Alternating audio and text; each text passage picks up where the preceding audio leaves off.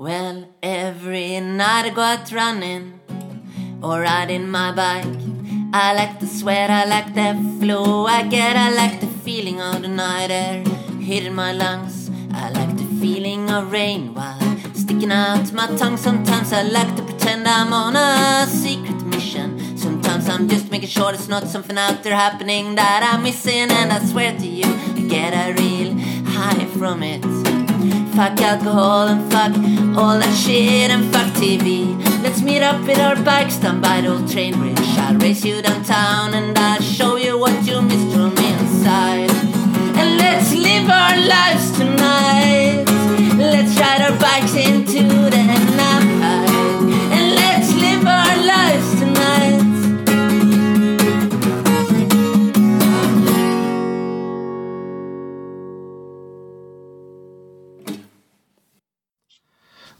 All right, we got this.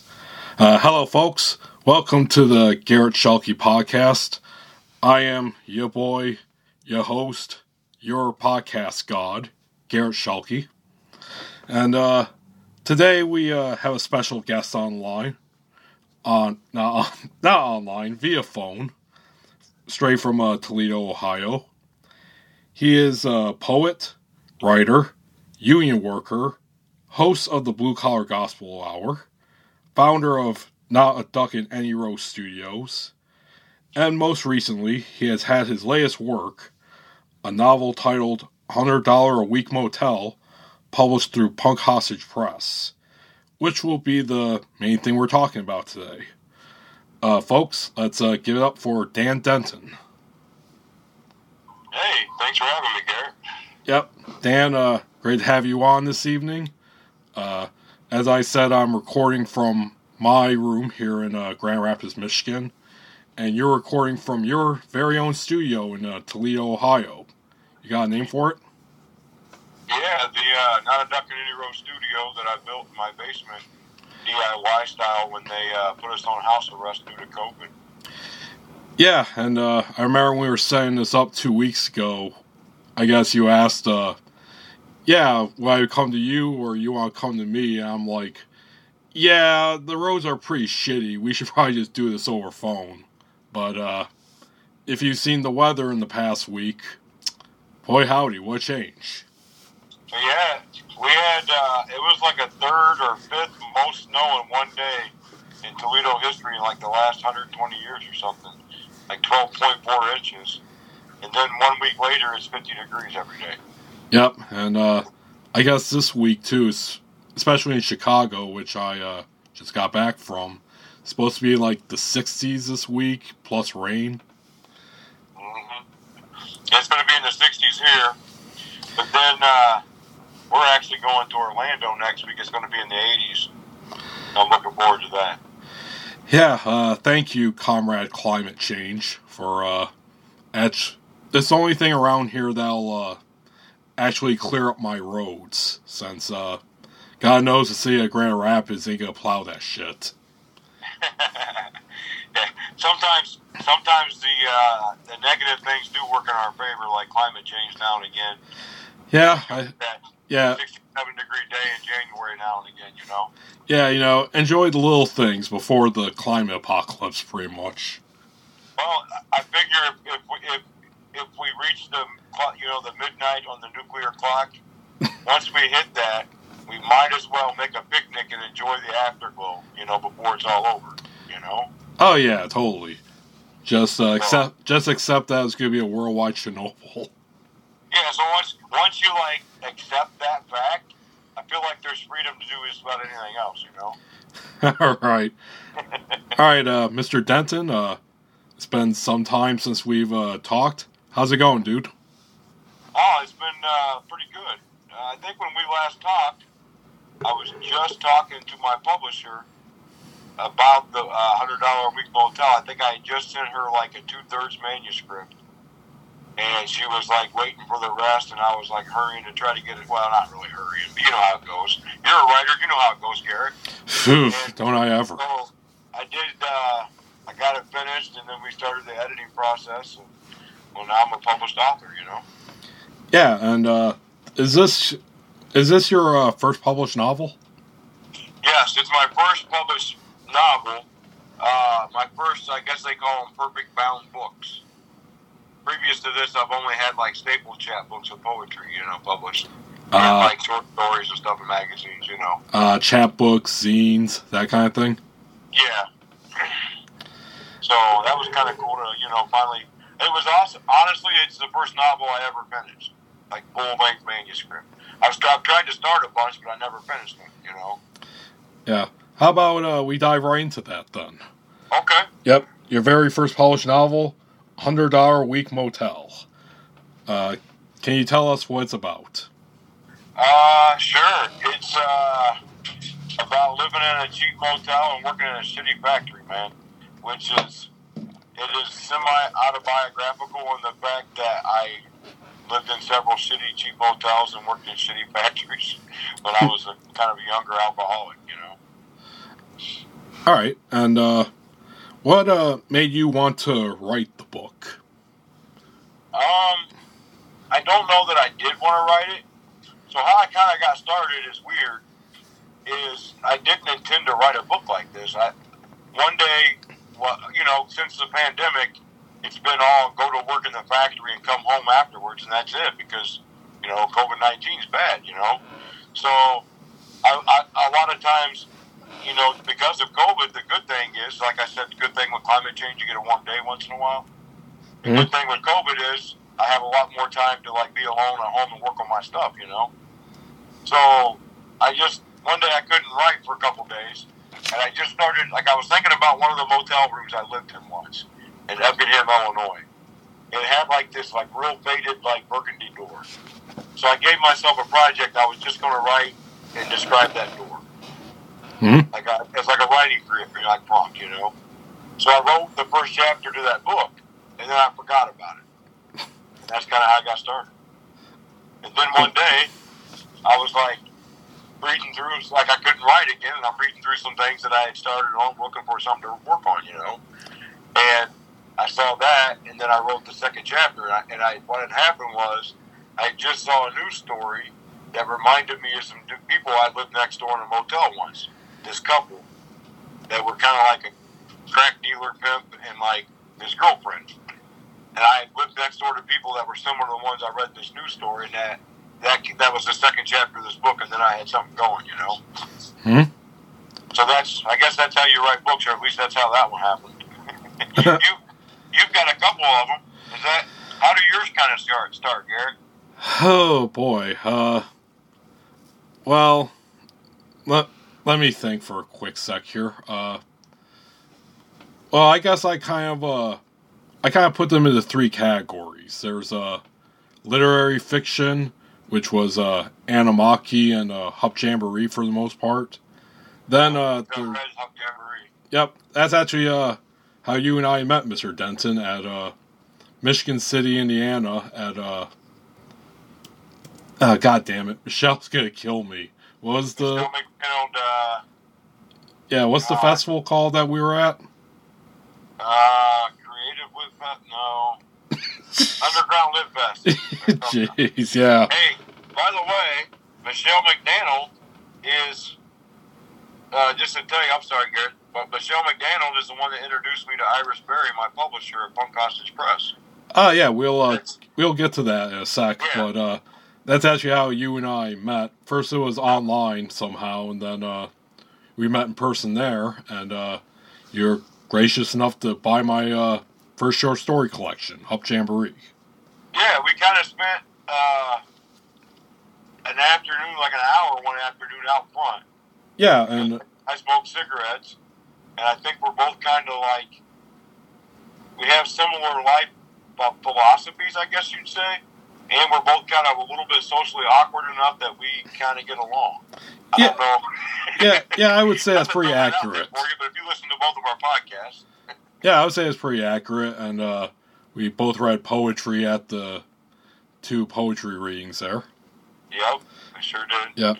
So anyway, By anyway, the way, your, your book has one of the things that I and I it's been maybe two years since I've read it, and I just got your other book, uh, your new book you sent. We traded, and I haven't read it yet. But what I appreciate about uh, Hub Jamboree was that the characters, like how interesting the characters are in that book. By the way, Uh, thank you, and uh, I got your book as well. Uh, thank you for that. And uh, I real I realized that afterwards because I uh, mailed my book to you before I picked up your book from my PO box. Yeah, I uh, forgot to sign it. I uh, sorry about that. I'll uh, do it next time we meet. you forgot the what? I forgot to sign it. Ah, asshole. yeah, I know. I fucking suck. Let me ask you a question real quick, completely off topic, that I've been thinking about. Sure. Because I know you've experienced this because you signed uh, your first book I bought from you. Uh, how many times do you think people have asked you to sign a book or something? You think? Hmm. Uh, let, let me see. I'm trying to actually think as far back as my fir- first poetry chapbook. Uh, uh, let's see. It's, it's less than 10. I know that. Um, Does it kind of feel awkward to you a little bit to, to write your name in books? oh, no, actually, it isn't. Uh, it's actually, uh, quite, uh, quite fantastic, actually. I feel really good about it. It makes me feel like a real, a real writer, you could say. Yeah, yeah, a little bit, but it kind of makes me. So I don't know. One day after work, so this is my first book. You know, like I had the chapbook, and you know, like people would buy it from me at a reading, and I'd sign it. But uh, like I've been sending books out, like your book, trading books with other writers, and like people buy it from me, so I'll ship them the book. And like I always sign it, but I always don't know if they want me to or not. Kind of. I don't know if that's. that makes me feel a little weird, a little, I guess. Uh, actually, it was a little bit when, uh, back when I was a teenager, I was writing for my school newspaper. That was a little bit odd. You know, people come up saying, "Hey, Gary, I like that article" or whatever. But now, Yeah. now I like to take it in. You know, I'm like Oscar Wilde in a way. I love the adortion. Yeah, that uh, it is kind of cool. Like the people come up to me at work now that I bought my book, and they'll tell me about one of the characters in my book, like they're a real person, and that's kind of how I feel like. Okay, maybe I am a writer. You know what I mean? Okay, okay. Uh, I can put a men there. You see, I like it when uh, people I know, like say online or at book festivals or whatever. Yeah, I like it when they, uh, when they compliment me or ask for my autograph or that. But uh, at work, uh, no, not a big fan of people bringing up my writing there because Well, I'm. I, it does make me feel a little awkward being a union steward because if you read a hundred dollar a week motel, it is very uh, graphic. If you made an accurate movie about it, which someday I hope somebody does, um, I uh, it would be NC seventeen. I think you know. Oh yeah, same same thing with mine. Uh, it's it's not it's not really because I'm writing that book per se. It's more so because I'm uh, afraid someone I'm say beefing with will uh, go report that uh, or exaggerate or whatever and get me in trouble for it. Yeah, that's uh, well, you know, Uh, but I guess having a podcast too, I worry about that a little bit too. yeah, yeah, same here. And be honest, there is still like a little worry, but for the most part, it's just like, ah, fuck it, you know. Yeah, everybody. I mean, most people kind of have read my poetry enough to kind of know me, you know, enough that you know, at some level they've accepted that I'm a little weird and that uh, you know I'm a writer and that's kind of cool. I guess a little bit. I don't know. Well, I guess I guess for me too. Uh, first of all, I've been at my job for eight years now. You know, woohoo. So I, yeah, so about I- seven and a half, so about the same length. yeah, so I got some seniority there, and Yeah. uh, two, it's one of those things where like I worry about for a bit, but then after a while, it just burns out of me. Then it's like, you know what? Fuck it. Yeah, And I kind of am at the point at my quote unquote career at the warehouse. And that's another thing, if to all my dedicated listeners, is that uh, I do not name where I work. I just say the warehouse. Since, uh, and same with me. yeah, because I that's all. automotive, automotive factory. Because uh, cause as I've because that's one thing I've learned through like arguing and trolling online and that is that uh, a lot of people tend to get in trouble because uh, they let the world know where they work Yes. and they proudly display it. But then when they do something hateful or stupid, they uh, get in trouble or shit can for it. yeah. So it's like, okay, well, just don't mention the name, just don't put anything online about what my day job is, and we're good to Yeah, go. I, uh, I'm a little opposite. Like even my bi- autobiography, not autobiography, my author photo on the back of the book, I'm wearing a shirt that is from the place I work. So, I mean, hint, it is hint, wink. Yeah, I mean, yeah, it is what it is, man. Well, you know, Well, I mean, I at some level, the digital age, people can find information enough, and I, I guess. I don't know. well, yeah, I mean, I've I've talked about my job. I've given out hints. I mean, you, you don't have to be Batman, the world's greatest detective, to figure out where I work. But uh, Hey, by the way, what who we sponsored by today? Oh, sponsored by. oh man, uh, wow, I, I'm not really prepared for this joke since uh, usually usually it's Drake's Party Store in Kalamazoo, Michigan, but uh, That's a good one. but That's a good, that's a good sponsor. oh yeah, I'm God, I'm waiting for the day that someone informs them that I've been jokingly telling them they're my sponsors. Uh, I've been sending uh, random emails to Red Bull. oh really? See if they'll sponsor my studio and lounge that I'm building. Because uh, only, only because I drink a lot of sugar-free Red Bull. Hmm. And I would be cool. Like all they got to do is give me free Red Bull, Garrett, and I'll let, and I'll like sponsor. Like they can like sponsor all my stuff, you know. Not asking for much. Oh, that's nice. Uh, I okay. haven't responded to any of my emails yet, just in case you're wondering. Uh, yeah, you know who that reminds me of? Who? Insane Clown Posse. They've been, uh, I guess for years they've been trying to get Faygo to sponsor them, Yeah. but Faygo just will not touch them. I feel like that's the same thing as me. Like it just makes sense, Garrett. I have a factory audience, and we're probably like one third of Red Bull's like product, and like you know we use their product a lot. You know. Hmm. Oh, I, I know a sponsor. Okay, um, today's sponsor is uh, various chemicals. Yes, that's right, various chemicals. Uh, are you a creative type? Are you uh trying to get the words down or the music out and you just don't know how to do it? You know, it's just blocked up. Well then, uh, take some chemicals. You know, aka, oh, drugs. you know, that will help the process. And now, back to the program. Hey, I really admire the success you've had at getting these high level sponsors, man. Yeah, I know it's been very good. I'm uh, looking forward to some uh, big time corporate soon. Uh, I'm thinking about getting uh, Raytheon to sponsor me. And let me ask you an honest question: Sure. If somebody offered you like a three million dollar sponsorship, would you sell out for the corporate world for that? Ooh, I don't sell out, but would you like take the sponsorship? that is a lot of money, and uh, Like, what if it was Walmart? uh, actually, for that price, yeah, sure. I mean, I think I would too, man. Like, I mean, Wal- then I could do whatever I wanted afterwards. You know? I mean, the the Raytheon one I just mentioned is what uh one of my favorite podcasts called Behind the Bastards with uh Robert Evans. He always jokes about how they're sponsoring him, even though they're war criminals that make weapons. you see, but Walmart, as evil as it is, um, as far as I know, they're not uh making shit that kills brown children in the Middle East.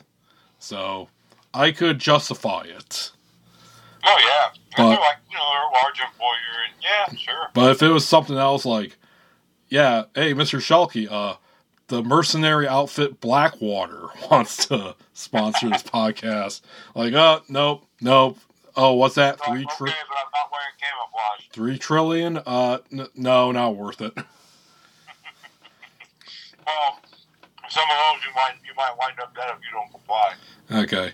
Well, okay. Well, let's get back to that question there. Um, okay, so I have my three processes: uh, literary, genre, and poetry. Uh, honestly, literary and genre writing really doesn't uh, differentiate for me all that much. I still uh, outline, I still brainstorm. I would say though that genre, i.e., like Godin, superhero, pulp fiction kind of stuff, is a lot easier than literary because, uh, I mean, I take both of them seriously, but I just feel more freer because uh, I'm essentially writing about a uh, gutter punk superhero with wolf powers that beats shit up. Mm-hmm. You know, that's a lot different than, uh, say, writing a Floyd Spicer story where he's uh, going through a depressive episode. Mm-hmm. And for poetry, uh, yeah, that's just straight up Kerouacian, you know, spontaneous on the go writing. I at, at least on the first draft. I then do editing and whatnot, but it's not like I plot it out or anything. It- which is probably how poetry should be in the first place, rather than prose. Yeah. I like I like at least the poetry that I like has a lot of heart to it. You know, a lot of feel. Oh. of. Oh yeah, like I don't think like it's pretty much like oh I have an idea for a poem, so I'm gonna go sit down and write it out. Like no, that's no like I don't think when Bukowski wrote Bluebird, he like wrote out a point by point thing of what he wanted to include in the poem. Yeah, there's not a lot of outlining to poetry. I don't think. I hope not. At least not to me. It's not. Yeah. So yeah, Although I do, I do sometimes write specific projects. Like, like right now, I'm working on a project. So my next uh, book, by the way, is almost done. Oh. manuscript. oh nice. But uh, I'm working on part of that. At the end of that manuscript, to I hopefully include a project called "Prayers to My Saints," and it's like poems of my dead heroes, right? Hmm. So I'm trying to round that like chapbook series off with some uh, new quote unquote people, you know, heroes that have passed away recently to fill that manuscript out.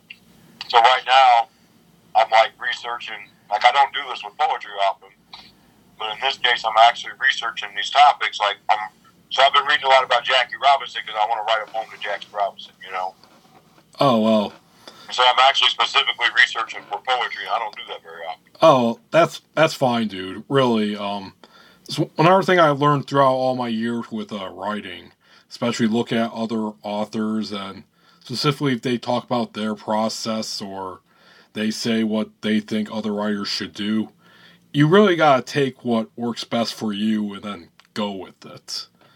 Yeah, and Uh. I feel like sometimes you got to try different ways too. Yeah, I mean, I remember way back in high school, before I like was even close to writing poetry or fiction.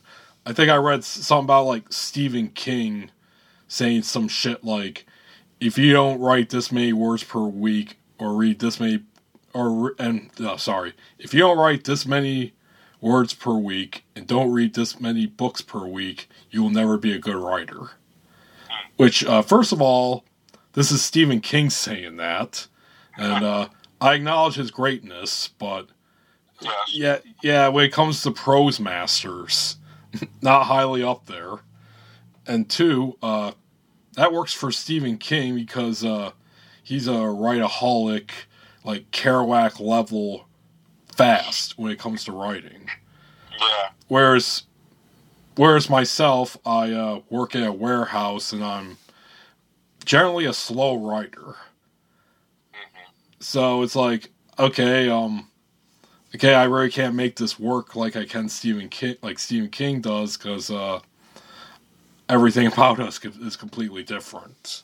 hmm So this writing advice is completely useless to me. Yeah. Well, and that's. I feel like I'm the same way. I'm more similar to you than at least Stephen King. And, and to be clear, I have friends that are authors, and they sit down every day at eight o'clock in the morning and write a certain amount of words every day. Nice. and that and that works for them. And I even am jealous a little bit of that discipline. But I'm more of a so this is my rule for being a writer, Gary. I have to work at my writing every day. That's my only rule. And that might mean that maybe I just work on editing one stanza of one poem today because that's all I had time to get to today. And I got to accept that that's all I got, you know, because I'm a father and, a, and a, I work 60 hours a week in a factory, you know. Yeah, yeah, I'm in the same boat there. So as long as I at least work at it a little bit every day, somehow it always works, you know, I guess. And that's like, I don't know, that's my only rule, you know. Yeah. All right. So, uh, uh we already went out, went off there. Uh, God damn it. hey, it's a great thing about podcasting. You can ramble on and people will listen. I know, I, I, I do anyway. right, yeah. Okay, so uh okay, we talked about uh what made you want to write write the book, the writing process, and uh, how it started.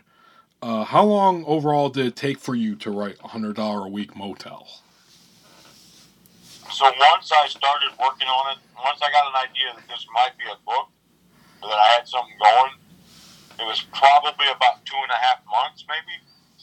Hmm? And that was pretty much working at it every evening, every day, like trying to work, like write or edit every day on it, you know. And I didn't. One of the things that worked for me was I would come home every day from work and I would like reread the last chapter and like edit it a little bit, and just doing that would get like the next chapter flowing, kind of. So about two and a half months. All right. Okay, uh, so we talked about that. Let's uh, talk about the publisher, Punk Hostage Press, which, if I remember correctly, is uh, is an indie publisher right out of California. Correct? hmm Yeah. Uh, how did you uh, hook up with them? So Punk Hostage Press, by the way, they have been so good to me. Um, their publishers, Iris Berry and A Razor, are both artists and writers. You know, so the press is ran by people like us, which is cool to work with them. You know. Mhm. Um, so Punk Hostage Press, Iris Berry. I was uh, I just built my studio, and this is kind of like the magic of it, really. I built my studio, and I had bought a program for my Mac computer called Create Booklet because I wanted to learn how to make like staple chapbooks, right? Mhm. Um, so just to practice, I made my own chapbook for my poetry called uh, "Give Us This Day Our Daily Grind," an ode to the American factory worker. So I published like twelve of my own factory poems in a book, and like sold them online to like buy some stuff for my studio, you know, and learn how to make books. Well, I ended up doing a Zoom reading because I was trying to learn how to do Zoom readings, and Michelle McDannold invited Iris to come to that Zoom reading, and Iris heard me read poetry, and because of that, we started talking, and I sent her that manuscript. So All right. the way, they're in Hollywood, California, by the way, which is kind of cool. All right. Uh, you mentioned a few of them there. Uh, what people were uh, instrumental in getting this book published? So, Iris Berry, of course, and Michelle both did a lot of edit, the edit. They did all of the editing work on it. Um, Michelle McDannold wrote the introduction, uh, an incredible introduction to the book. Uh, S.A. Griffin, who is a co-editor of the Outlaw Bible of American Poetry, one of my favorite books of all time. Um, highly recommend if you're a writer and poet, you get that book. Oh wait, the Amer the Outlaw Book of American Poetry. You said. The Outlaw Bible of American Poetry. Oh, funny you should mention that because uh, my bookshelf is right next to me, and yeah, there it is. Yeah. Yep, I got it. S.A. Griffin, the co-editor of one of my favorite books, uh, has been published by Punk Hostage Press. He, they asked him if he would do a blurb for it because they knew I was kind of like a fan of his, and he liked the book enough that he agreed to write a foreword, uh, an incredible forward to it. By the way, it starts out that a hundred dollar a week motel is a hallelujah chorus of proletariat madness, and that's just about the best review I could ever get, you know, as a writer right there, you know. Proletariat madness. but uh, so he wrote the forward to it, and then Iris uh, wrote an editor's note, and uh, my friends, author Michael Grover, author Drew Coomer, my local artist friend Automatic, all agreed to write reviews and blurbs for it. and uh, Scott Eicher, a Los Angeles artist, uh, did the cover and the cover art, inside cover art for it. So we had a lot of cool people involved with the project, which kind of made I felt like it made that book, a hundred dollar a week motel. It kind of turned it into like a piece of art, kind of, you know. Hmm. So that was kind of neat. Very nice. Uh, did you uh, submit this book to any place else before Punk Hostage Press? No, Oh, I uh, wow. So, like, first first suggestion it got published, right? yeah, I know. Like I, I feel really, really lucky. Damn right you're lucky. Literally, Very impressed. Everything I've ever had published, people heard me read and asked me to like ask if they could publish me. Oh, very nice, Like I've been really, really lucky that way. Um, and of course, this is how this worked too. And like I said, the second book is due out hopefully next year. By the way, Punk Hostage, they've been so good to me, Garret, that they released my book, "A $100 a Week Motel, on their ninth anniversary, January 13th. Oh, really? And and co co founder, co publisher A Razor Hmm. held his book publishing release date off one day, released his the next day, so I could be released on their anniversary. I thought that was really cool, man. Yeah, that's that's some very good timing. Yeah, so they've been really cool to me, which is why I've, I've been telling people. I really encourage people to buy it on Amazon or on Google or Barnes and Noble or our local independent bookstore in uh, Northwest Ohio, uh, www.gatheringvolumes.com. They have copies too. Uh, but it, I, I, I encourage people to buy it online because I get really good royalties, and my press has good to me, you know. okay, yeah, that's one way to put it. But yeah, uh, so you know, it's like I, I know Amazon's shitty, but it's like that's what we publish on, and you know, and I get royalties, you know, and it helps my publisher. So actually, I actually I would have to look it up. I think it's maybe this week, but uh, I think they're uh, calling for a short digital yes, boycott. yes. Yeah, so buy it on www.gatheringvolumes.com. You can buy it online or in store. Yeah, don't yeah, don't buy Amazon right now because uh, they're trying to Yeah. unionize and uh, and wow, uh, if you've if if you've read anything that Amazon's been doing to try to stop it, oh yeah, hmm, yeah, they're they're they're pretty much the fucking devil, but I mean, yeah, I mean, there's no way around it. yeah, what can you, what can you do? I guess. people, I've been googling this for about thirteen thousand dollars. I can buy my own printing press and I could print eight hundred page book, uh, softbound books.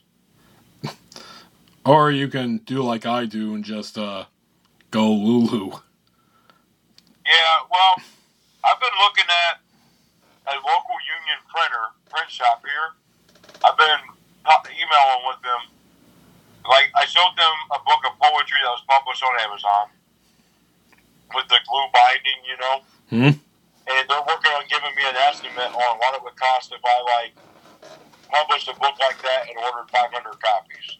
But I want to see the affordability of doing that and then shipping on our own books, you know. Oh, okay. But until we get to that point, you know. Ah, yeah. Actually, it's funny too because uh, last week, which by the way, folks, uh, Dan and I were actually supposed to talk last Sunday, but um, due to the wonderful weather that we've been having around here, I uh, happened to catch a cold or something, and uh, I just couldn't shake it. Which, uh, yeah, Up the Midwest. yeah, but uh, but the Wednesday before that, I did talk to a another author, my favorite author of mine. His name's uh Ben Tanzer out of Chicago. Yeah, uh, it's actually talk about his uh new book, Upstate, and uh, he noted that uh, I think two of his books are current are technically out of print right now because the um publishers went out of business for one reason or another. Yeah. Yeah, that's uh yeah, that's one that's my uh one thing I would uh as a fellow writer I would uh kind of advise you to keep a eye out when it comes to publishing is uh whether that publisher is about to go under or not. Which, Yeah. which I don't believe that Punk Press is going to be doing anytime soon. No, no, they're they got so Punk Press. This, they've been around nine years.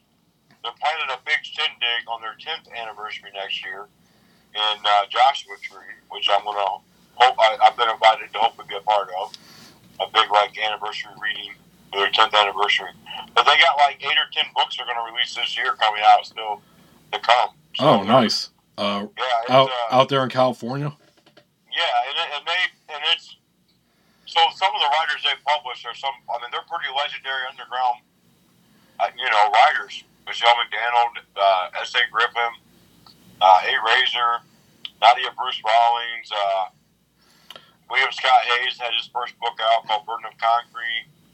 Um, Jack Grisham, just incredible, like pretty legendary underground writers, you know, in California and around the country. Very uh, nice. So I really like that every book seems that like they asked me to write a blurb. That was the first time somebody asked me to do that. It's kind of cool, Gary. But I got to write a blurb for Razor's book. Um, but you know how like every every book seems like it's a group effort somehow from the press. That's kind of cool, you know. Oh yeah, that's uh, that's indie press for you. We're Yeah, tech- know- we're all we're all technically in this together, one way or another. I know you work closely with other local artists like that too. You know. Uh, yeah, yeah. My editor slash psychedelic guru Zach Elmblad and I have been uh together, if you want to call it that, together since 2017. Yeah. Still going strong, baby. All right. And, Uh, uh, Iris just made a uh, video, by the way, of one of my poems, Smokestacks. Uh, it's pretty cool. Like it's like a two-minute long black and white video. oh yeah, you sent me that one. Yeah, it's pretty cool. Okay, so uh, not say uh, um, I was drawing a blank here, but uh, how long has a hundred dollar a week motel been out? Uh, it came out January 13th, so about a month and a half. All right, and uh, what has the reception been for the book so far? By the way, that's two months. I don't even know what day it is hardly. Um, Uh, don't, So so far, it, it it's had rave reviews so far. Um, one of the things that I've been kind of like telling people, a guy named John Philpin, uh, is a best-selling author, retired FBI uh, serial killer profilist. Uh, he was a uh, consultant for the TV show Dexter. That kind of he's a really oh, pretty, nice. pretty high level artist, you know, kind of creative. By the way, he graduated from Harvard. He gave my book a rave review. So that's kind of cool, you know? Yeah, Dexter is actually one of my favorite uh, depression marathon shows on Netflix. I think I've watched five seasons of it, so me too. Yeah, that and that and uh, the anime Yu-Gi-Oh, but uh, they took off like my daughter watches anime. I don't so much, but I do because she does. oh come on, you don't Uh, like you don't like anime? Come on. Uh, I mean, I watch it. I just don't get into it, you know? Uh, you just haven't found the right one yet. Nah, I don't, you know. Well, we'll okay. But uh, that John Philpin, he wrote two books with my mother-in-law, which is how he found my book. And then he sent my mother-in-law an email, and he said, "Hey, in all honesty, no book has ever grabbed me like Dan's book since Bukowski and Hunter S. Thompson, which are like my two biggest heroes." Oh, that's that's awesome, dude. so Seriously. yeah, that that's kind of really kind of had me on cloud nine for a few days now, you know. So. Yeah, that's awesome, man. That's that is great praise to get. No lie. Yeah, and that's and you know I, I think a hundred dollar a week motel really is a pretty good book, but now I think I'm. I, it's kind of I, I guess. I think you know what I mean by this. Like other writers start to like send you messages, "Hey, really good book," or you know you start getting all these friend requests from other writers, and at some point you realize, oh, these people consider me a writer. I must be a writer. You know. Hmm. So now I feel challenged, not challenged. I think the next book's almost done and it's pretty good, but I feel a drive to like keep working at it, you know, and keep writing more, you know. Well, that's actually my that's actually uh, my next question here. Uh, what's next? You uh, said that you're currently working on the next novel. Yeah. So my next book, One Conscious Press, by the way, has given me carte blanche. Did I say that word? I think it's how you say that, right? Uh, maybe. Uh, I'm not really. they've they've, they've agreed to publish anything I want to publish, which is like an open ended book deal, which is amazing in the small Oh. press when they you know? when they uh, told you that, did you look at them slyly and say anything? Nah, I was on the phone. Like I, it was like, Okay. just so organic. I was like, ah, cool, you know. Um, but it's also like a hundred dollar repo motel. I think is good enough. I don't want to have like a sophomore slump, you know. So so the sequel won't be two hundred dollar a week motel. No, Okay. but it's just as depraved. So I wrote I wrote a short story slash novella that's about sixty to seventy pages long called Finding Jesus, and it's about a drunken road trip from uh, central Ohio to Eureka Springs, Arkansas, to see a sixty-seven foot tall concrete Jesus statue called Christ of the Ozarks. Hmm. Um, along the way, there's some obstacles and uh, a palm reader that he falls in love with. And I can't tell you any more, but to fill out that book and make it a full length book, I'm working on the Prayers to My Saints, Poems to My Dead Heroes part of that. All right. So All right. Very good. that's next. Uh, hopefully, well, my publisher's talking about maybe as part of their 10th anniversary celebration, that'd be one of the books I release. So, All right. um, and my and my partner Libby, who is also a writer and my my best editor and fan, says it's better than a hundred dollar week motel. So there's that. Who you uh, said right now is listening in on this podcast? Sort of. She moved to the recliner now. We're watching Fear and Loathing in Las Vegas on mute. Oh. that's how you podcast right there. Well, we've both been in a funk, and that's kind of we agreed that's the kind of movie that gets you out of a funk. Yeah. Uh, well, speaking of Hunter S. Thompson movies, have you ever seen uh, Where the Buffalo Roam? Yes. Oh man, I almost I think I almost like that better than Fear and Loathing in Las Vegas. I, I so I've debated that, and I think Fear and Loathing wins Oh, just on edge because I feel like Benicio del Toro's character is one of my favorite characters of all time in movies. oh, I, I totally agree that Fear and Loathing is a vastly better film, but it's Yeah. it's just that Where the Buffalo Roam is just how should I put it? It's just it's so absurd, and Bill Murray is such a bad Hunter S. Thompson. Yes, that's part. Yeah, There- that aspect wise, definitely that gets an edge over Fear and Loathing. I mean, jo- I, I mean Johnny Depp, I guess is is Thompson. He's Raul Duke, whereas with Bill Yes. Murray, it's like, okay, uh, do an impression. but Bill Murray's Bill Murray, you know, like it's Yeah, I know. he's al- he's almost iconic enough he can't be Hunter S. Thompson, you know. Well, also, I guess when I well when I first learned about it years ago, I researched it before I bought it. I guess according to like fellow actors and whatnot, uh, Bill Murray became way more of a dick after he made that movie because he, uh, I guess, absorbed Hunter Hunter S. Thompson's uh, Vibes. vibe so much that he just kind of stuck with him. So I don't know. You're on the set of Ghostbusters and hear this Well, you know, asshole like the doomed. Has this ever happened to you? So recently, I read a book, and the su- subject matter of the book, if the book was well written, it was a great book, but the subject matter was dark, and like two thirds through the book, I felt kind of depressed reading it. And I finished it, and it was a great book, and I'm glad I did.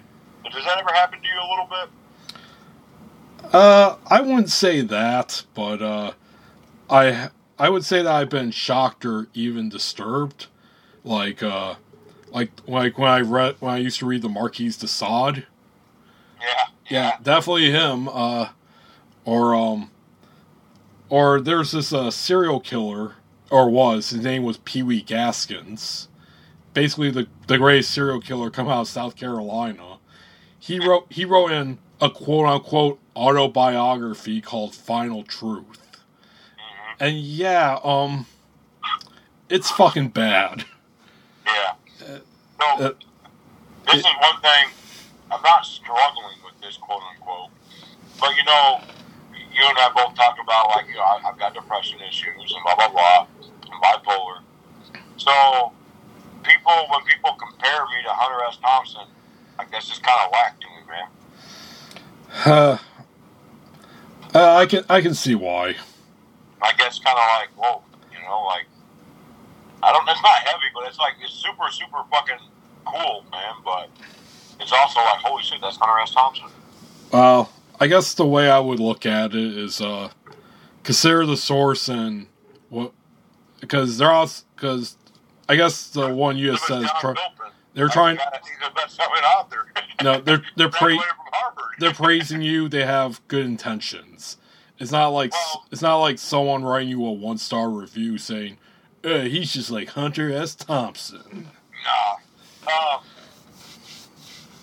shit, I was going to say something, but oh, by the way, I think you'll appreciate this a little bit. When we go on vacation to Orlando, the two books I, I have picked to read that we were there, because we have a condo or a house with a private pool and a, a hot tub, right? Hmm? Uh, really looking forward to like sitting outside in the sun and just reading a book, you know. Um, but I picked uh, Fear and Loathing in Las Vegas because I haven't read that in a while, and uh, a book called Kill Me Now: The Definitive Oral History of Punk Rock. Oh, please kill me! Yes, Yes, yes. one of my all time I've favorite never read books. that. I, I finally got a copy. I'm gonna. I'll hopefully read it that week. Yep, it's one of my all time favorite books right there. I knew you'd appreciate that. Yeah. I have. I can't believe I haven't read it. I'm listening to a podcast about the history of the Stooges, and they reference that book a lot. So I'm like, I had to get it finally. I've heard about it, but I got to get that. Hopefully, I can't wait to finally read it. Oh, you you'll enjoy it. I I assure you, you will. People forget how much music history we have in this area, man. Oh You yeah, know? Like really, the MC5. That's one of my favorite bands.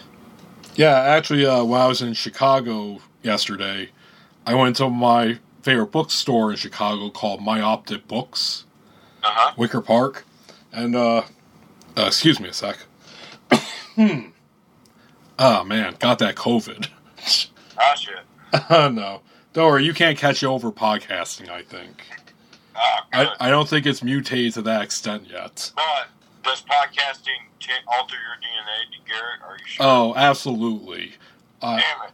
I, but it's good though. I mean, it's not like the bad mutation. It's not like a reptilian level th- thing here. It's good. So it's not. It's not six six six related. Nope, not at all. It's seven seven seven. Okay. Anyway, so I went there and uh, and much to my surprise and luck, I got a book called "It's All Good." The John Sinclair reader. Ooh. of John Sinclair, poet and uh, former manager of the MC5. Mhm. Yep, been enjoying it so far. It's, it's a mixture of uh, selected articles and poetry by him. Um, there's a bookstore in Orlando, and I, I unfortunately I can't remember the name of it because I can't remember shit. But there's an independent bookstore in Orlando that's on our list. One of the days we're going to try to visit there. Are you uh, gonna go to Disney World? Uh, no, negative. Uh, it might be there. They may have it in their bookstore. We might, uh, we might visit uh, Epcot Aquarium because our friends that we're going with want to do that, Hmm. and I'm I'm cool with that. You know, like some touristy things too, I guess. Um, like for instance, we're going to drive. So we're renting a Jeep Wrangler because I wanted a convertible and a union-made automobile. Um, and that's all I got to say about that. Okay. Uh, but uh, we plan on, you know, taking the top off and, and spending a whole day driving to the Keys and back. To, you know, mostly we plan on being safe, but like doing some touristy things as we can too. You know. All right. Well, do you think when you go on trips, like when you went to Toronto and stuff, do you always plan to go to a bookstore every time you go on a trip? Uh, actually, a lot lately has been more so record stores, because uh, Big too. because uh, God, dude, I got so many books, and uh, I don't I don't read as fast or as much as I used to, since you know How big Uh, is your to be read pile? Hmm. Well, uh, shit, I could probably send you a picture of my to read pile, but uh, yeah, it takes up an entire space on my floor. Yeah, man. It- it's got- I, it's like mine easily- keeps it's- growing. Yeah, it's e- same. I don't read it. I don't have as much time to read as I want. well, you know us, you know us famous indie authors. You know, these books are great, but we gotta be writing our own masterpieces. Yeah, Right. Yeah. just, by the way, just this is this is the level of fame I have reached as a writer. Is during this, uh, I'm sure this is going to be one of those. Uh, they're going to quote from this podcast interview, Garret, in our uh, our biopic uh, documentaries. I already know. Really? Yeah, I can tell. But Oh, hell the yeah. of fame I've reached this interview, I had a ice cream sundae delivered, and I ate it during this interview. Oh, nice. Man, that's that's a high level of uh, fame right there, and comfort, and really, to be honest with you, white privilege. But that's a topic. That's another topic. All right. Well, uh, well, to to end this part of the interview, uh, I got I got a hundred dollar a week motel right here in my hand. Uh-huh. Like I said, uh, thank you for saying it, and uh, thank you for signing it too. Since uh, I would say about I don't know 34 years from now, I'm probably gonna sell it for millions of dollars so that uh, I can have the money to go live up in the space station that uh, Elon Musk is creating right now. Yeah, well, and I so I don't know if it'll be worth millions, but a good Bukowski autograph goes for about three grand. Oh, I, oh, I assure you, I will get some of that too. But, uh, te- but remember that, Mister Denton, that in the future, your book will help me live up in the stars, so that when the climate apocalypse hits, I will still keep on reading and writing. Do you think they're going to have cheap apartments there for the artists to live in? Oh hell no! Trailer parks? oh no no no! It's If there's not trailer park, if there's not trailer park art and poetry in space, I don't want to go, Garret. uh, that's probably gonna be all like AI generated. Do you think the AIs will generate that kind of art, or will it be cookie cutter? Oh, Elon Musk will make sure that it's uh, the most perfect poetry ever. You know, Walt Walt Walt Whitman will be crying in his grave. It's so perfect. But uh, I don't Yeah. think they're going to invite me. No one likes me, my friend, except you. You like me. I love you, man. Like you're like you have just the right amount of angst and survivalism, but like what people don't understand is you're a real life patriot. It's not that you, we hate our country. That's a different topic here. Oh Yeah, yeah, Keep writing and keep making art, bro. yeah, yeah. I would disagree with that one, but yeah, thanks for the love. But uh, Well, no, For- I mean it's like, despite all my angst, like I really do love my country. I just want to make it different and better, you know. all right. and I want to live somewhere where where I don't have to shovel twelve inches of snow ever again in my life. Yeah, we can agree on that one. Okay, for, So that was like a three day nightmare, dude. The next day, so my mother in law lives in Perrysburg. A, uh, I, I guess that would be like one of the more affluent suburbs in my area. It's like a 25 minute drive, right? Mhm. So the next day after the historic snowstorm, I get in my four wheel drive truck, I drive to her house. I have to dig out her Ford Escort that's like 20 years old and only has like 30,000 miles on it because she has a doctor's appointment the next day. Well, the snowplow had went down her little alley side street, and there was like a four foot drift, and all I have is a shovel. It was a fucking night. Like I'm too old for that shit, man. Welcome to the Midwest in February. yep. All right. Thanks for letting me bitch. Welcome to my TED Talk. All right, before we go on, uh, next topic, I would, uh, well, I'd like to again congratulate you on the new book. Thank And uh, in your honor, I would like to read the very first chapter. Oh, that'd be So- awesome. Man. since I think it really, since like all good books, it really sets up the theme and the storyline for the rest of it. Awesome. Thank you. Uh, hold on a sec. uh, I had to drink that water. Um, this episode is brought to you by uh, water that I uh, filled up into my previous uh, previous jug and then put in my refrigerator to cool. All right, folks. Uh, first chapter of Hundred Dollar a Week Motel by Dan Denton. The tire burgundy door sagged, so that you had to turn your key with one hand and lift up the knob, loose from being lifted a cunt hair a dozen times a day. and the burgundy paint had long lost the will to live, and had given in to the daily thundering pounding of the July noon suns. The air conditioner was the size of a small eco car, and grunted and groaned, and never quite seemed to hold back summer. Brown carpet with mysterious stains that told a story of no fucks less left desperation. Lifeless curtains, wobbly table, sagging chair, queen size bed with mattress ridden hard by boredom and lust. Summer, lightweight, quilt, faded tan with frayed hole near foot of the bed. Mirrors above the bed mounted on the ceiling. Two drawer dresser, mini fridge and microwave. Trash can that holds three empty tall boys before slowly vomiting up three days worth of hopelessness. Sink and mirror. Toilet with jiggly handle. Rust stained shower with dripping shower head. Big boxy TV with free cable and HBO. And a two way switch in the back that clicked the antenna over to a 24 hour adult movie channel. Sorry. Jacking off on threadbare bath towels under $6 a bottle of champagne, splattered mirrors every night at 11 p.m., soaking in the neon glow of hardcore porn, and lights out $100 a week motel room has a certain ambience. Home is where your heart makes it. Well done, my friend. Thank Uh, you. oh wait, let's do that again. I gotta get I gotta get in on that. okay. Thank you. Yeah. Yeah, you can see how maybe uh, some of the more Christian leaning coworkers reading this would make me a little nervous. Well, uh, as long as they're not like uh, spoiler alert, you're the character kitty fucker. I'm sure we're all good. That, by the way, is uh, the bones of that character is based on a real life person I worked in a different factory with.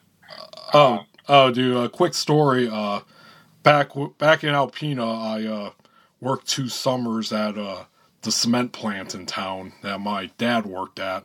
He's retired now. Uh, the second year, I uh, worked for a contractor there, and uh, oh, sorry, and uh, this, I worked worked there, and uh, unfortunately, my partner there was uh, a, a dickhead. I mean, uh, very lazy. He liked to like fake back injuries in order to get out of work early. Uh-huh. He did. I will give him this. He did stand up for uh, safety rights, and he and and the cement plant itself doesn't have a union, but the contractor does. Mhm. So he technically got himself out of work. That was technically dangerous by, you know, uh, bringing up his union contract. Mhm. And uh, we butted heads a lot. We nearly got into a fight once. And uh, he disappeared one day. I think he got fired finally. And uh, my mom and I uh, were uh, we were uh, checking out the local sex offender registry one weekend. Mhm. You know, in small town Alpena, Michigan, that's what you do on the weekends. You know, just the family scours the local sex offender registry. And uh, we were going through there, and I see a one. I'm like, hey, that guy looks familiar. I click on it, and yeah, it's the dickhead that I worked with for like t- two months, I think. And well, not it's not funny, but well, this part isn't funny. Uh, I believe he was the, a tier three sex offender, which is like the worst, like victim victim twelve and under. Uh, yeah, that uh, so that coworker I worked with, um, all I'm comfortable saying on air is that they had to put a video camera in the parking lot because he suddenly started having a rash of flat tires, Really? and uh, it, that culminated in him eventually taking a sick leave from work because somebody kept uh, quote unquote printing off his sex offender page and hanging up copies of it in the bathrooms at work. Very nice. Uh, some unidentified vigilante. Hmm. Um, I would say I would say unhailed hero. But anyway, he ended up on a long stretch sleeve. But Yeah, you, yeah, you know the song "Hero" by Nickelback that was in the Spider-Man Yeah. movie. They Yeah. say that a hero can save us. That one. That would Yeah. play. That would play every time this uh, mysterious vigilante would uh, pin it to the wall. yeah, But you know, I, I think I think I realized at some point that being living a poor life and like working in all these shitty factories over the years, and all like you know, and it's like not that my troubles weren't self inflicted because I you know I'm a recovering alcoholic for God's sake, you know, like a Mhm. real life homeless alcoholic at one point. It's like once, but once if you survive that, like all of the adventures and rich characters you knew, that becomes fodder for writing at some point. Just like small town becomes for writing. You know what I mean? oh yeah, as, as I said before, uh, all all books are autobiographical s- to to some extent. Yeah, let me. So my uh, author friend Michael Grover asked me asked me this question the other day. I've been thinking about this. Do you think it's possible you could write something that's purely fiction? Hmm, it's a very good question. How do you respond? I, I can't. I well, I do write fiction, but I feel like even my best imagination fiction is still influenced by my experience, like by my perspective. You know, Oh like yeah, it's still it's still me. You know what I mean? yeah. So no, I, I don't think you can write anything purely 100 percent fiction. You know, Well, well, I But mean, Stephen- I guess Stephen King probably does. Maybe shit. well, yeah. I mean, by extent, I mean like whether it's something directly like you know Bukowski or Kerouac, or it's something that interests you in a way, like Stephen King or Robert Robert Heinlein, the guy who wrote Starship Troopers, among other science fiction works. Uh, It all involves stuff that they're interested in. Yeah, So it's also like how you market it too. You know, Kerouac Kerouac obviously did that like, you know, this this happened, this character is this, this character is that. Whereas uh whereas the, uh, whereas Stephen whereas Stephen King, I'm sure a lot of stuff takes place in his uh state, but uh he's not really like saying, well, this is based on this and this base based on that person. yeah. So it's really like the extent of how autobiographical it is and uh, how you market it. We watched a, uh, by the way, off topic again, a Kerouac.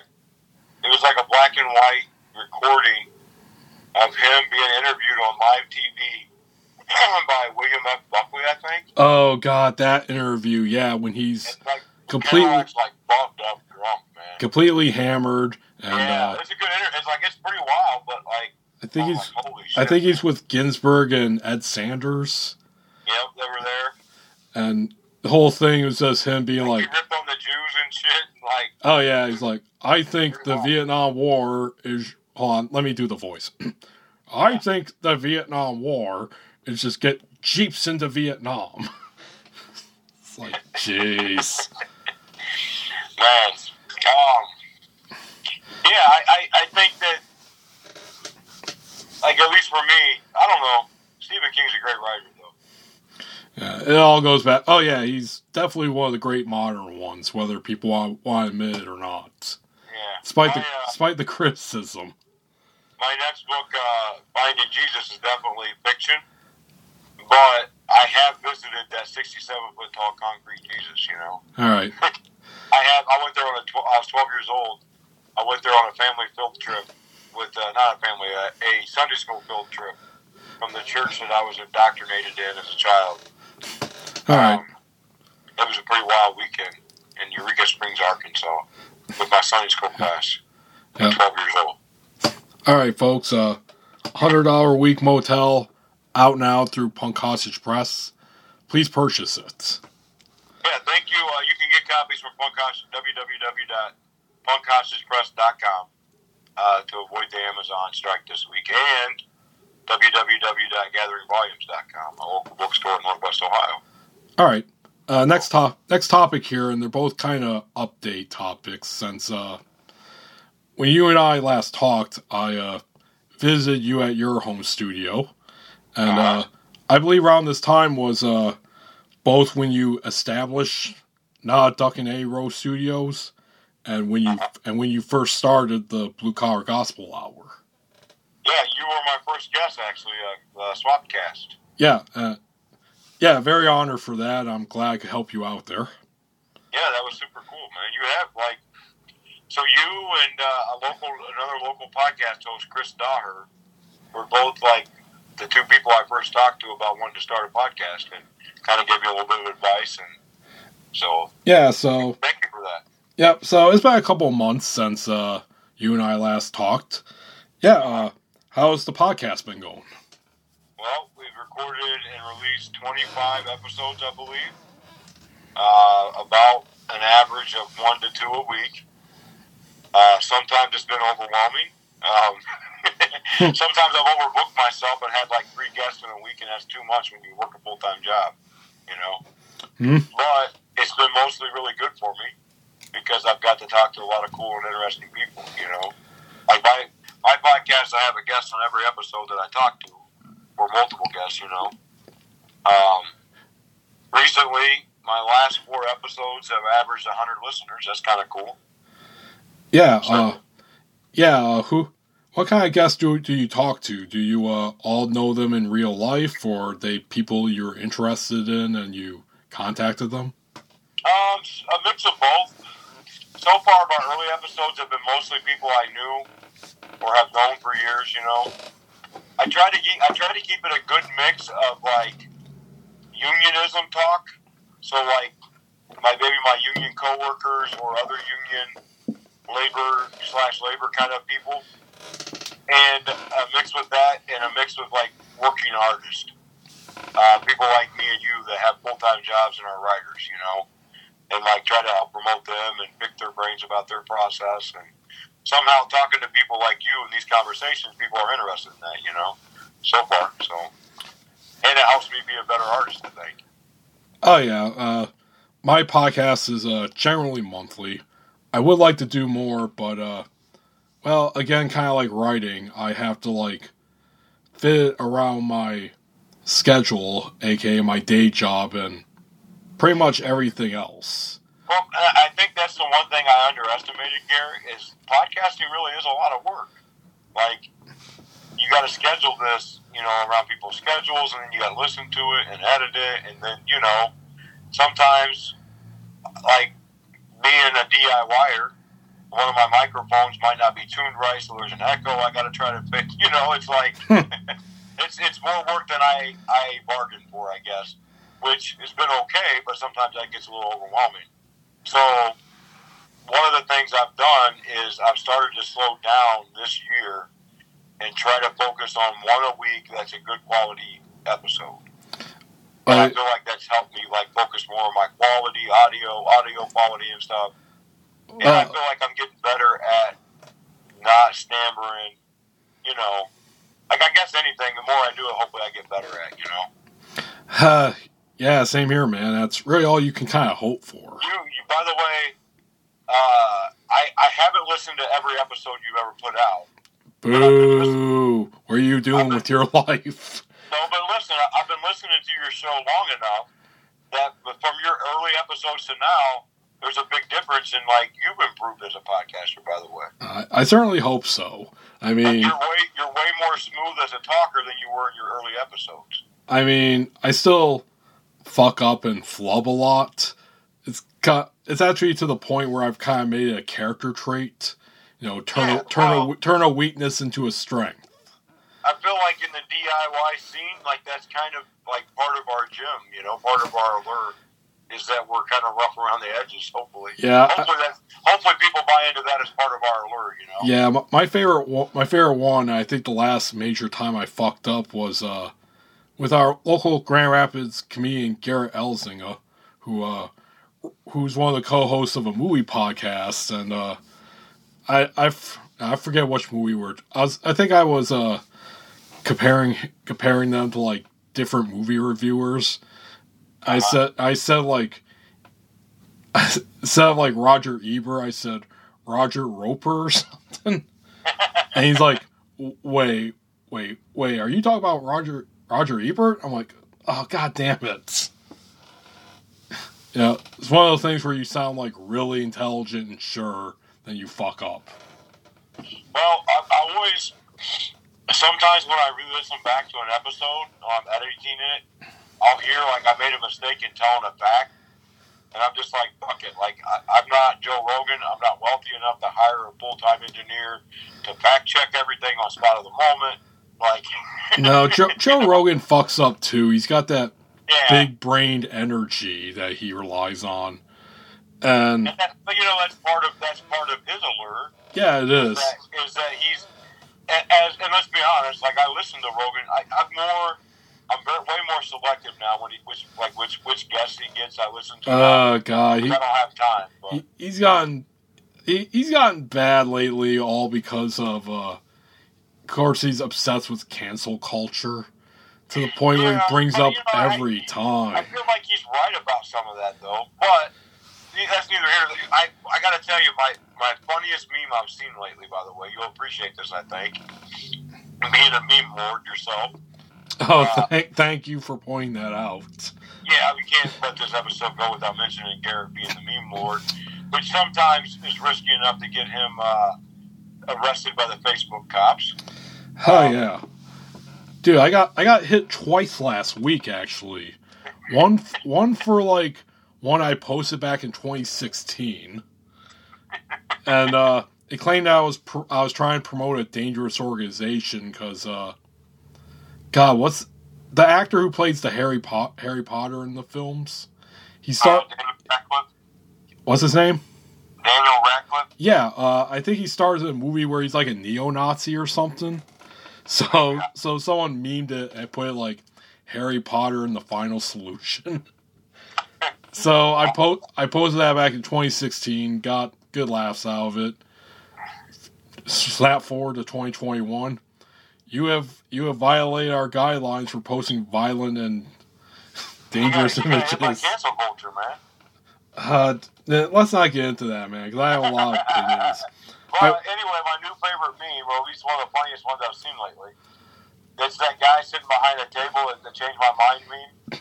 Uh, fucking Steven Crowder, fuck him. Yeah, but it says Actually- Joe Rogan. Joe Rogan. Joe Rogan is Oprah for guys. Yeah, pretty much. Mind. that is true. Uh, That is funny to me. fun fact with Steven Crowder, uh, I had the pleasure of seeing him get his face caved in back in 2012 during uh, our right to work protests in Lansing. Uh huh. He was there with the pro right to work crowd antagonizing people. No, the, the usual shit like, what, what, don't you believe in freedom? You know, stuff like Yeah. that. And, uh, one of the dude, one of the, one of the blue collar dudes just punched him right in the fucking face. Yeah, it-. It, it was, I'm, you know, I'm, I'm pretty. I want to be Buddhist and anti-violent, but sometimes you got to punch a Nazi. Yeah, It just is, it is yeah, yeah, it was fucking awesome, and I was, Like, if it happens- I was there for that too. when it happens, I don't have any. How about that? I know it. It was awesome. I was. I saw it. I saw it in real life. It was great, and Yeah. and and the tent got afterwards. The the right to the right to work people's tent got torn down. There was a mini riot, and uh, like a day or so later, Steven Crowder was on Fox News claiming that the um, guy who rocked his shit was lucky that uh, he didn't unleash his martial arts skills on him. Well, one time before, no, it hasn't been. I'm not necessarily a pacifist, but one time a few years ago, uh, I got a hundred and some likes on Facebook for offering to fight Milo, whatever his name Milo is. Yiannopoulos, yes. That guy, man. Like I feel like that somebody just needs to. Like, like I, so what happened? I challenged him to a street fight underneath our street light at 9 p.m. Just me and him, mano a mano. Uh, he did not respond to my social media request. Um, I think he's too chicken to face me, Garret. Well, well, actually, he's I don't know. He's probably shacked up at a crack house by now because uh, he kind of canceled himself on Joe Rogan by uh, basically defending uh, pedophile priests. Yeah, I mean that's. I mean that's. And you know, do we really need those people to be stars and to be No, You know? no, not at all. Uh, basically, like, like if you're if you're struggling with those kind of boundaries, um, you know, like let's not idolize those people. You know, well, the thing with him, and a lot of these guys like Crowder and Shapiro and that is and Ben Shapiro is that uh, they're just guys. Uh, actually, I'm kind of like uh, paraphrasing a a old conservative columnist. The only conservative that I ever liked. His name was Charley Reese, and uh, he basically made a point in one of his old columns is that uh, guys like him who write columns are basically just making a living saying opinions. That's really it. Yeah. They're not. Yeah. It's not like you and I who are making art and putting it out into the world. It's Correct. it's literally you know you and I can spend months and maybe years writing something and getting it out there through a publisher through whatever, and then these jerk offs can go on go online or on Fox or whatever and just say something shitty and boom, famous, money comes in. It's yeah. it's fucking bullshit, dude. Welcome to capitalism, man. Yep, exactly. Capitalism and fascism and lobbyists. Lobby, lo- you know, lobbyism is like a ten billion dollar a year industry, Oh yeah. like billions. I mean, that's one reason why we, while the COVID relief bill got passed, uh, that's that's one reason why we don't have 15 dollar an hour minimum right now. Fuck yeah. Because because a lot of lobbying, including that. You see, like that one was a senator. She she showed her vote by just walking up and giving a thumbs down. Yeah. God, fuck that It's shit. like they really, they really don't want to pay people a living wage, man. Yeah, So, by the way, some of the things because of COVID that have fascinated me. Um, have you been reading lately that employers are having a really hard time getting people to come to work? uh, yeah, and like all of these like conservatives and even the corporatist like Democrat kind of people are really losing their shit about that. Like, oh, we got to stop giving these people an extra three hundred dollars a week. They don't want to go back to work. Like, if your company is so shitty that seven hundred dollars is more than you would make at your shit company, like maybe you should look at that. You know? no, that that's just that is totally their mindset though. It's just every everyone but them is lazy. They all gotta be controlled. Did you see that study that came out of San Francisco about universal basic income? Uh no, I haven't. I'll send you a link to it. I've been I've been kind of reading articles about this study. They did a study for 18 months in San Francisco. They picked a, a diverse group of people to give $500 a month to. It's free money. And much to everyone's surprise, at the end of this study, there was an almost double increase in full-time employment amongst the participants Oh shit, for real? almost twice as many people had a full time job at the end of the study as before. Garret, ain't that amazing? Now who would thunk that? Money And make money make having guys- money well, makes mo- having money makes life easier. Well, that's one of the guys interviewed said he had three part time jobs before that five hundred dollars. So he started getting that. He said that enabled him to quit his weekend job, and having weekends off made him like feel better. And he realized kind of what he wanted to do in life. So now he just had one full time job, and was like way happier in life. Ooh, that's bad. In America, you have to be productive and working all the time. Man, if they do enough of these studies, capitalism might be in trouble. There's going to be a big push. Uh, I don't know, man. We're a very anti-scientific country, so Amen. I don't know, man. what the fuck, man? okay, Sometimes it just feels hopeless and overwhelming, Garret. yeah, yeah. We're black pilled enough, so let's talk about. Let's keep talking about something better. Yeah. okay, uh, yeah, uh, okay. Maybe this isn't better, but I want to hear the story about it. Um, so you've been going pretty good with the podcast, but uh. I heard that apparently you've been having some trouble with the copyright office or the name. Oh, man. Yeah, the trademark office. Those motherfuckers. so what happened? So I, I I picked my name, the Blue Collar Gospel Hour, right? Right. Um, and that was something right. I said randomly. I did a Facebook Live poetry reading, and I told people I was just talking shit and kind of feeling, you know, kind of feeling, you know, a little cocky and confident with some recent success. And I said I'm bringing the blue collar gospel truth, and uh, I kind of thought that was a cool name, so I trademarked it, right? Mhm. Well, at least I, I tried to trademark it. Um, it is a currently it is protected by trademark law because I have a six month period where I have to respond to this fucking government attorney who says I don't have Christian music on my podcast, so I'm misrepresenting my name.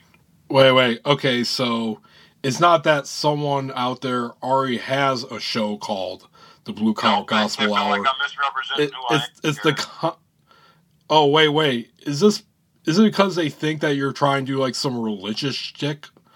Yes, Oh jeez, now I see why. which is maddening to me because I'm a writer, first of all, who loves the dictionary. And if you look at the word gospel, and the second definition is a simple word called that says truth. Like I'm simply trying to bring the working artist truth to light. That's it.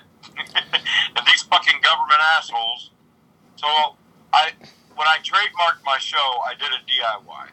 So I, I studied and I read and I figured out how to apply myself for a trademark, right? I Right. want to save money for attorneys. Um, so I, I've been reading about it. I figured out how to respond. I haven't crafted my response yet, but I'm confident I got a good shot of winning this one, though. Hmm. Which I decided if I don't win, what does that mean? That I can't use the name? It doesn't mean that. It just means that people can steal my name, and I can't sue them, I guess. But do I really care? Or can you even really afford it? I mean, is anybody really going to sue to steal the blue collar gospel? I don't know. Uh, maybe if like the blue collar comedy guys came back and like started doing Christian comedy, they could do that. Well, I guess maybe if uh, if I got a book like famous enough, somebody might steal my shit or something. I don't fucking know. Whatever. It's just another pain in the ass. Like, if only our government cared about small business and the, the little guy. You know what I mean? Yeah. Which they completely don't, but they all say they do. Well, well, dude, I really hope that this uh, works out for you. And uh, well, it's, it's gonna. If not, I'm still gonna rail about it, and I'm still gonna like be a spur under their saddle if I can. well, I assure you though, it can possibly work out in your favor because uh, I haven't told anyone this story yet, but yeah, I had something similar happen uh, when I first started my podcast because uh, it turns out there's another Garret Schuelke out there who also has a podcast. And uh, but rather than you, like who went through the government channels, I just sent the guy a bunch of death threats, and uh, he relented and let me use the name. That's some more DIY punk style. Yeah, there we go. That's more hardcore. Yeah, who knew that uh, threatening like a seventy-year-old guy with death would uh, he would, would he would say, "Okay, I'll delete everything I have, Mister Schuelke." Yeah, so I, I, I've chosen the more pop punk route, here Uh, still DIY. Um, Yeah, you see, I'm I'm more of a Black Flag. You're more of a Green Day. Yeah, well, I did see Green Day's uh, Bill. It's not American Idiot on Broadway when I was in New York City. Oh, really? Uh, how was that? Yeah, that was well. I really so I was there, and I had to see a show on Broadway because I'm in Times Square, right? So I chose that one because it was the cheapest ticket on Broadway. It Mhm. was fourteen dollars. Okay, so uh, how was the show? Uh, American Idiot by Green Day. Well, how was it? the musical. Was pretty good, actually. I mean, I liked Green Day in the '90s when I was younger. They're a pretty good band. They Oh, yeah. kind of they are kind of pop punk, which I didn't know was a thing until recently. Oh, dude, I dude, I, I love pop punk. Really, I have. And uh, I, I, look, I mean, I am. So and some look, of my musician friends locally here are in a pop punk band, and I'm like, wait a minute, what the fuck is pop punk? And they started explaining it to me. I'm like, oh yeah, cool. well, Like, you, you know, you know who was probably like the very first pop punk band? Actually, so, the Ramones. Who? The Ramones. Yeah. Oh yeah, for sure. We were, I I I mean, was just talking. So my publisher, by the way, Punk Hostage Press, Iris Berry, my editor and publisher, her biography says that she was one of the founding members of the underground punk scene in Hollywood. So you can imagine the cool stories that she tells when we talk on the phone. By the way, really like in the '80s. Yes, Oh, so this was like the hardcore punk scene there with like Black Flag and Dead Kennedys and whatnot. yep. Oh shit, that is awesome. Uh, she told me a story, and I don't want to be the guy that tells her story because it's her story. But she told a story the other day about meeting Tom Waits. And I was like, wait, wait, Ooh. what? like it's just she's just all casual about this shit. And I'm like, huh? Uh, Wait, what? You Uh, know? okay, was this like Tom Waits when he was like his cool jazz beatnik character, or was he, Uh, or was he by this time like weird William Burrow Burroughs guy who like No, I, I don't know like sings into trash cans and records it? No, before that, Oh, like the like the early, like late seventies, early eighties, Tom oh, Waits. that that would be my favorite Tom Waits. yeah. Hard, Hard Saturday, Uh, Hard Saturday Night's one of my that all-time like, favorite casually albums. tells those stories blows my fucking mind, man. Know? Nice. And it's like, holy shit, that person that has lived this high level creative life thinks my writing is good. How cool is that? Oh yeah. All right, dude. Uh, last topic of the night. Another Uh-huh. uh, another update. Uh, we talked about your podcast. Uh, what about we talk about your publishing there? The Uh-huh. not a duck in any row studios. Yeah, so we started, well, I guess I started. I say we, but it's because I've had some help, you know. Uh, the Lunch Bucket Brigade. It's a uh, DIY publishing company. We make staple books. Uh, basically, my goal is to make like books that working people can take to work and read on their breaks.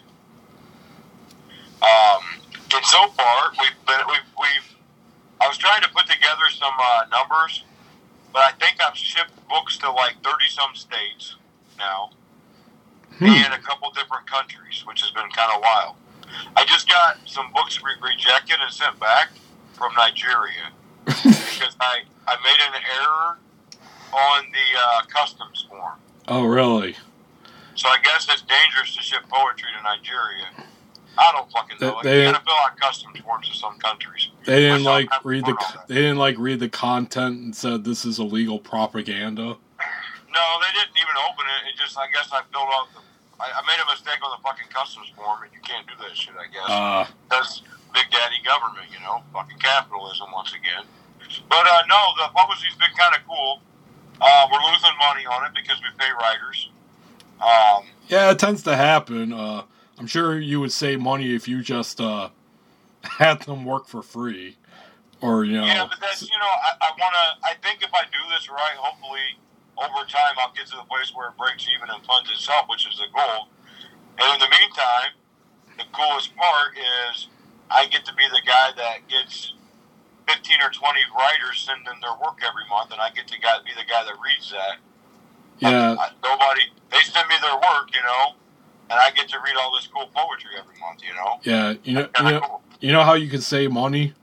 Just say that uh, we'll pay you in exposure.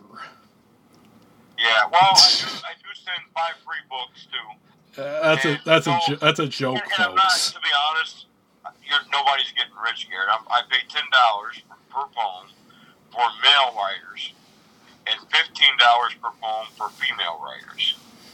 And the reason why I pay five dollars more for women is in honor of hashtag RBG, uh, because women have, especially, oftentimes in the artistic fields, women have been underrepresented and have been not paid as evenly. And so you would be surprised how many men get pissed at that, by the way.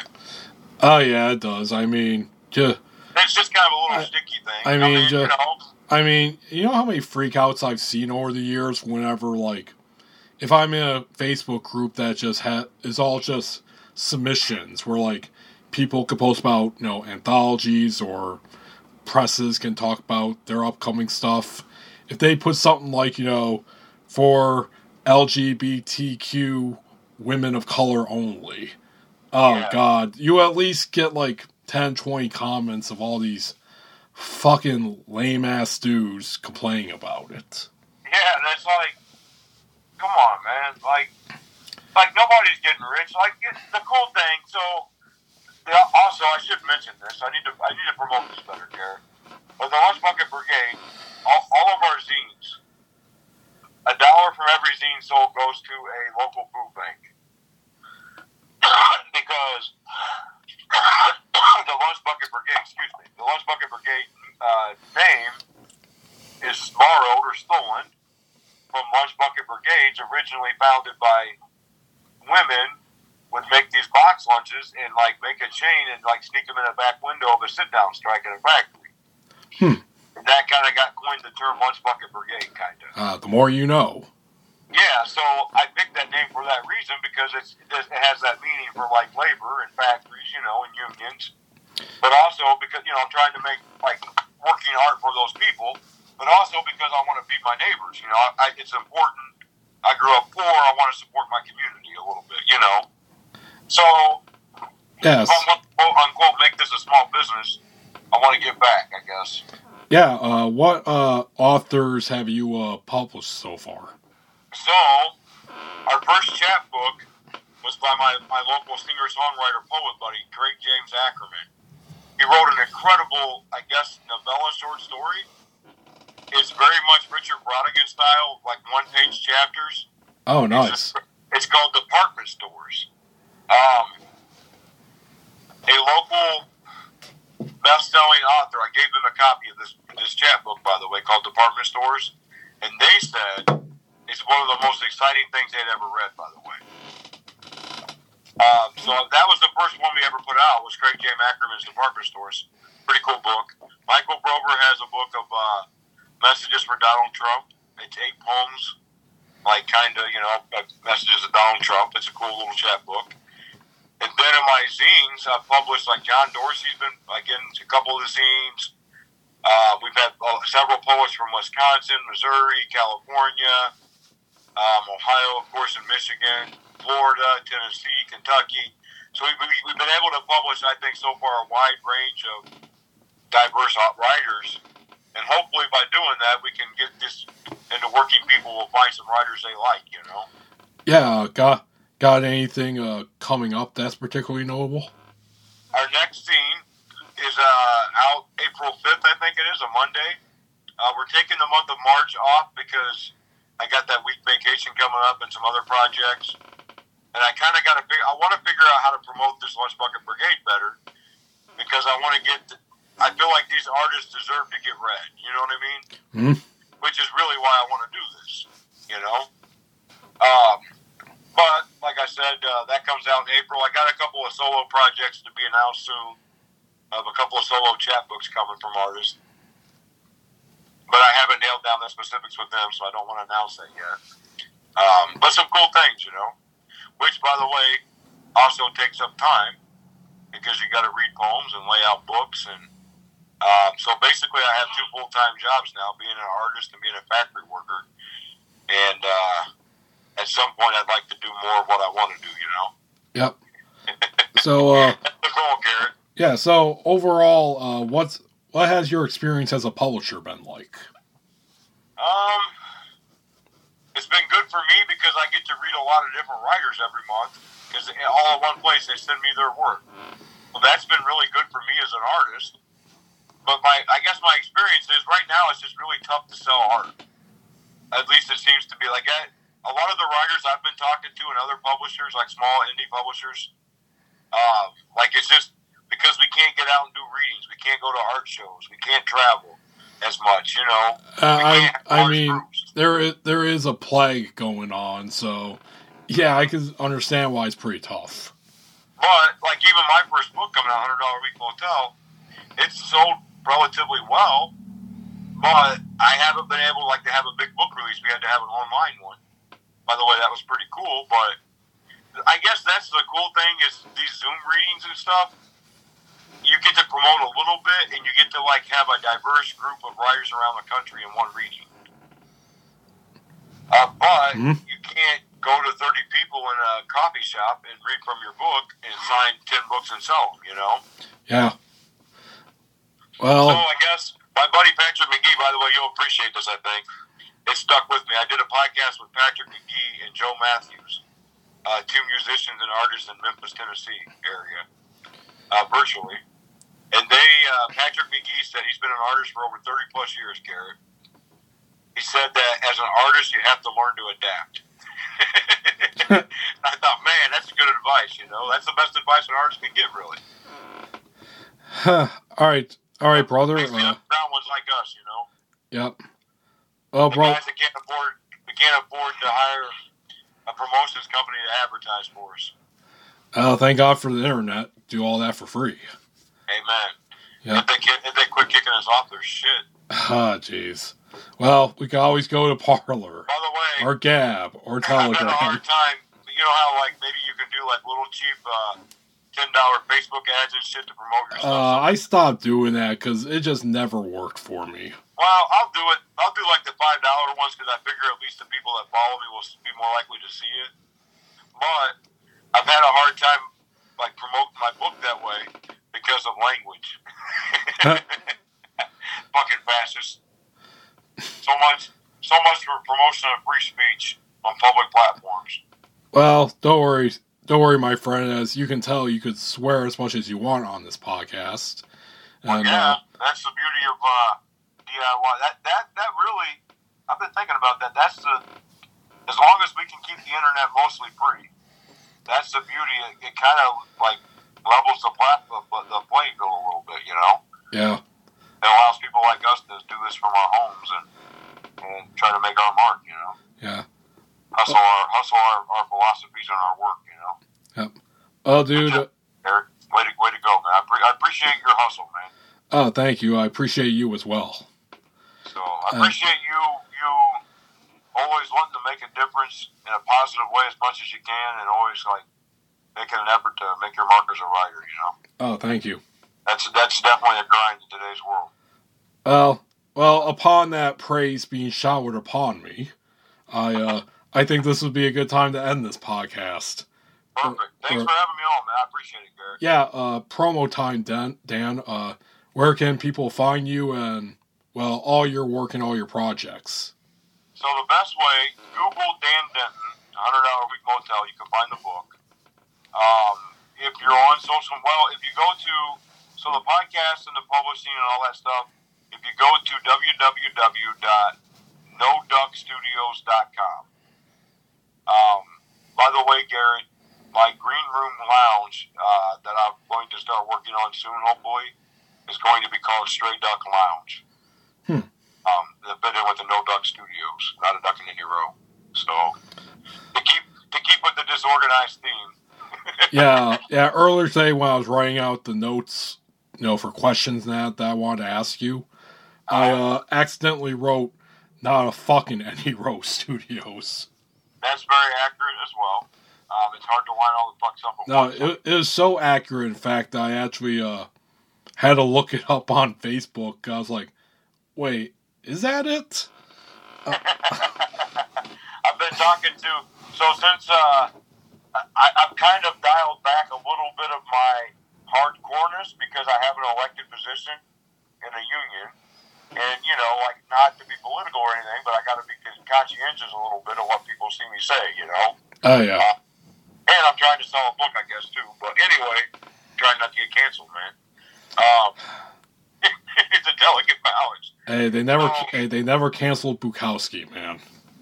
That's true. Well, once you get good enough, it's hard to do that, you know. That's but the thing is, I got to get good enough first. But I'm thinking about bringing back Bucket Friday, man, because Fridays just seem like right now we need that kind of one day where we can just say bucket. It's almost the weekend. It's Friday. It's payday. Um, we're just gonna do what we got to do to get through it and do what we want to do tonight, you know. So Mhm. Bucket Fridays may return soon. All right, But go to go to noduckstudios.com. You can find out information and www.punkhostagepress.com to find out about the book. Thanks, Garret. I appreciate you having me on, man. all right, and everyone, uh, you can find me as usual on my website, garretschuelke.tumblr.com, at Garret Schuelke on Twitter, Garret, Shul- Garret Schuelke authors page on Facebook. For the podcast, there's uh, the Facebook page uh, at Schuelke Podcast on Twitter, and uh, you know the usual places, you know Anchor, Spotify, YouTube, Internet Archive.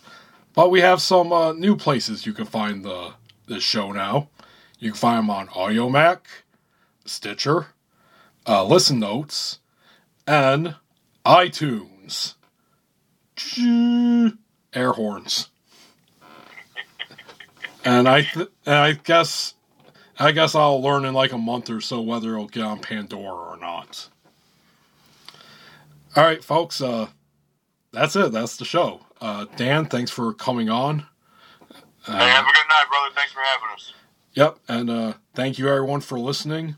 And uh, once again, uh, this show is dedicated to Lawrence Ferlinghetti, who passed away recently. 101 years old. Long live.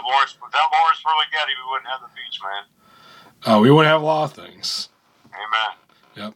Yep. So, So, right, so have a good night, folks. Here is the outro song.